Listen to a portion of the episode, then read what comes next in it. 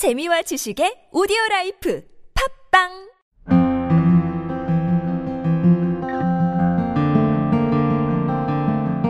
여러분에게 한국은 어떤 나라입니까? 바쁘지만 재밌는 나라요. 발전을 위해 끊임없이 노력하는 나라입니다. 살기 좋은 나라입니다. 한복과 김치입니다. 대한민국 아름답다.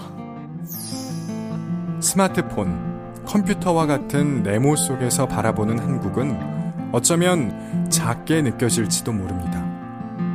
하지만 지구를 중심으로 네모들을 연결해 보십시오. 어떤가요? 보석 모양이 나타나지 않나요? 네, 맞습니다. 한국은 네모 속에서 점점 벗어나 보석, 아니, 그 이상의 더 빛나는 새로운 한국으로 다시 태어나고 있습니다.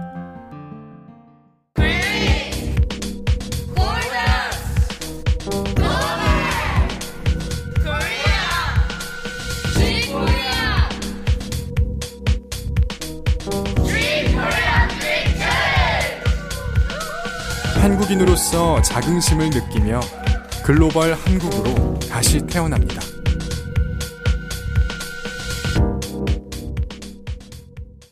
안녕하세요. GK 라디오입니다. 오늘의 초대석은 가온팀인데요. 그럼 만나보실까요? 안녕하세요. 가온팀입니다. 예, 반갑습니다. 오늘 이야기하실 내용이 무엇인지 여쭤봐도 될까요? 저희가 소개, 소개할 주제는 후한 인심과 정겨움의 한국입니다. 전통 재래시장에 대해서 1부와 2부로 나누어 설명해 드릴 건데요. 한국인은 예로부터 세계인에게 후한 인심의 대명사로 불려지기도 하는데요. 한국인의 인심 또한 시장에서 발견될 수 있습니다. 어려운 가운데서도 소박하고 남을 위한 배려로 이어져 온 역사, 바로 시장인데요. 이러한 시장의 역사에 대해서 시기, 시기별로 간단하게 알아보겠습니다. 우선 삼국시대 이전에는 신라 소지왕 12년 때 우리나라의 시장이 처음 열렸습니다. 경주에는 경시, 그리고 효수왕 땐 서시와 남시가 존재했으며 당시 도정한 쌀이 화폐의 역할을 했다고 합니다. 그 후로 삼국시대에는 장이 열리는 위치에 따라 가로시, 경계시, 성읍시, 제전시 이렇게 네 종류로 나눠집니다. 아, 그럼 다음은 고려시대인가요? 네, 맞습니다. 제가 학교에서 고려시대 때 역과 읍을 알고 있는데요. 오, 그럼 설명 조금 해주, 해주시겠어요? 역로 제도가 실시되며 개성 중심에 역이 실시, 설치되었고 그 주변에 원이 설치되었습니다. 이 원은 원래 지방 관리들의 숙소였지만 행상인들의 이용이 증가하며 지방 산업의 중심지가 되었습니다. 네, 설명 아주 잘하셨는데요. 고려시대에는 일정한 장소에서 노상시장도 많이 형성이 되어 있었죠. 그리고 다음 시대는 조선시대인데요. 조선 초에는 인구가 급증했기 때문에 매일장 형식의 노상시장이 생기고 이것이 발전해서 종류별로 거래 구역이 지정되기도 했습니다. 그리고 정종 때는 독특하게도 시전이 설치되었고요.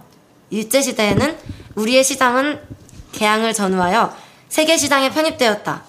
이런 말이 나올 정도로 자본주의적 생산 방식에 따라 생산량이랑 생산 품목이 변화하고 육로 고통이 발달함에 따라서 커다란 변화를 겪었다고 합니다. 네. 그리고 다음은 정겨운 우리 전통시장을 역할극으로 표현해봤습니다. 조선시대의 인심과 정을 함께 엿보러 가볼까요?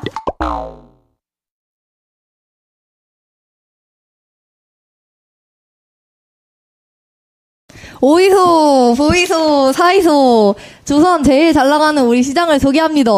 고구마 사이소, 감자 사이소, 싱싱합니다. 얼마유?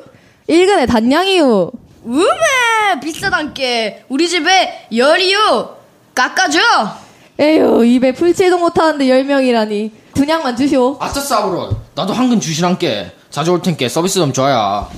알았어. 자주 오시기나 하란께. 네, 역할극 잘 들었습니다. 시장 즉 상인이 활발하던 시대, 바로 조선, 조선시대인데요. 낙후된 시장이 활발해지고 점점 상인들도 돈을 벌게 되면서 많은 변화도 있었습니다. 특히 우리나라에만 찾아볼 수 있는 상인이 있었는데요. 바로 보부상입니다. 육자백이 역, 역가락을 치며 전국 방방 곳곳으로 가시던 보부상의 활약과 그 모습에 대해 설명해 볼까요?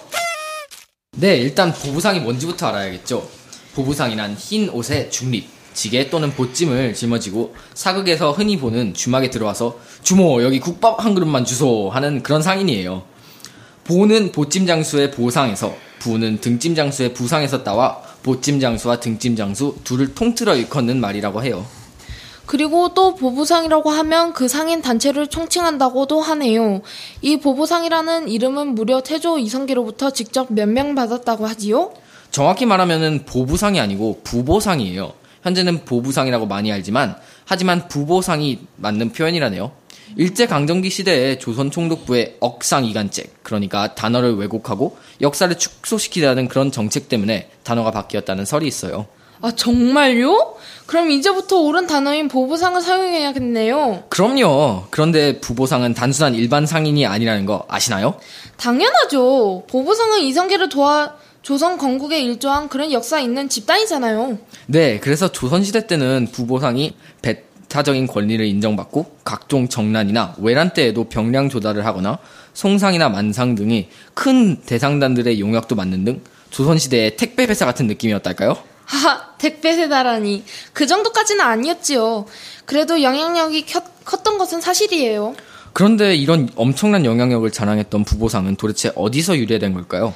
음, 정확한 기록은 없지만 삼국시대 이전부터 존재하던 농사꾼들, 가내 수공업자들, 시장 상인들과 물, 상인들과 물품을 사는 소비자들 사이에서 물물 교환을 하던 행상으로부터 왔다고 하네요. 아, 정말 오래전부터 이어져 왔군요. 그런데 이런 멋진 우리나라의 전통 상인에 대해서 모르는 사람들이 그렇게 많다니 슬프지 않나요? 그러니까요. 그러면 우리들이라도 잊지 말고 기억해야 되겠죠? 저희 GK 라디오 시청자분들께서는 안 잊을 거라고 믿어요. 네.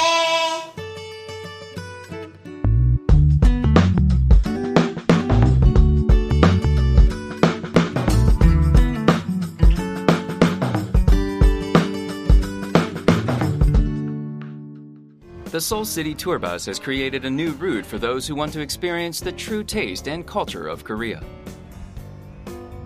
Running since 2000, Seoul City Tour Bus launched its new traditional market route. This open top, red double decker bus takes you to every corner of Seoul so you can experience the city even closer. The traditional market route stops at nine of Seoul's most famous traditional market tourist attractions. The areas of Tongdaemun and Junggu are logistic hubs for merchandise and visitors as Cheongnangli Station and Majangdong Bus Terminal are in these areas. This is one of the stops of the traditional market route. You can easily tell where you are by the enticing aromatic aroma of medicinal herbs. This is Seoul Yangmyeong Market. This market shares a long history with Korean traditional medicine.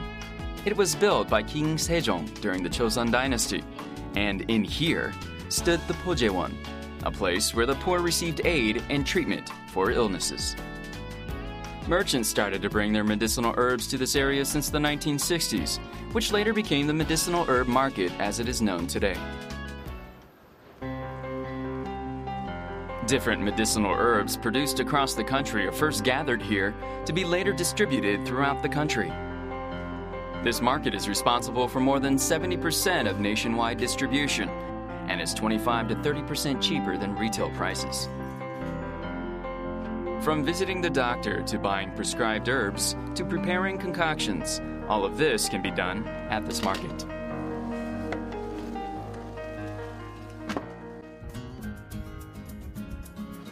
If you get off at this stop during your city tour, you can experience the life of the traditional market and the changes it's gone through. This is Jungang Market, located in Shindangdong. Opened under the name of Sungdong Market in 1945, Jungang Market used to be one of the three largest traditional markets, along with Tongdaemun and Namdaemun markets. Food and ingredients played a key role in helping this market become active again. 70 to 80% of different pre cooked foods sold in snack carts, such as chicken feet, deep fried noodles and seaweed, tteokbokki, kimbap, and kopchang, are made here. Jungang Market is crowded by retailers and visitors who come to buy ingredients or groceries. It's a place where you can feel the kind, warm hospitality of the Korean people amidst the sizzling sounds of delectable delights. After enjoying the charming life of the market, you must visit this place. It's Jungang Market's new hotspot. Called Shindang Creative Arcade. This place used to be the underground shopping arcade of Jungang Market, built in 1968. This L shaped space has been the home for new artists since 2009. 35 artists use this place as their studio to create culture and art. These artists are also participating in campaigns to reinvigorate the market and offer programs where visitors can also join in. The 50 year old Jungang market is regaining life thanks to the works of art created by young artists. Shindang Creative Arcade is an open space that can be enjoyed by artists, merchants, and visitors alike.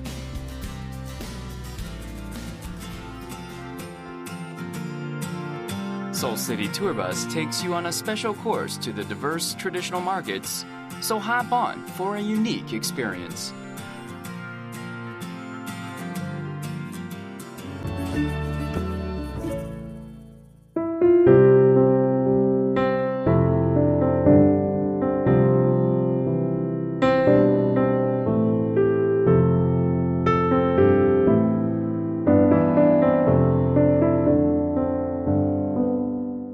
지금까지 저희들은 후한, 후한 인심과 정겨움의 한국에 대해서 얘기해 보았는데요. 잘 들으셨죠?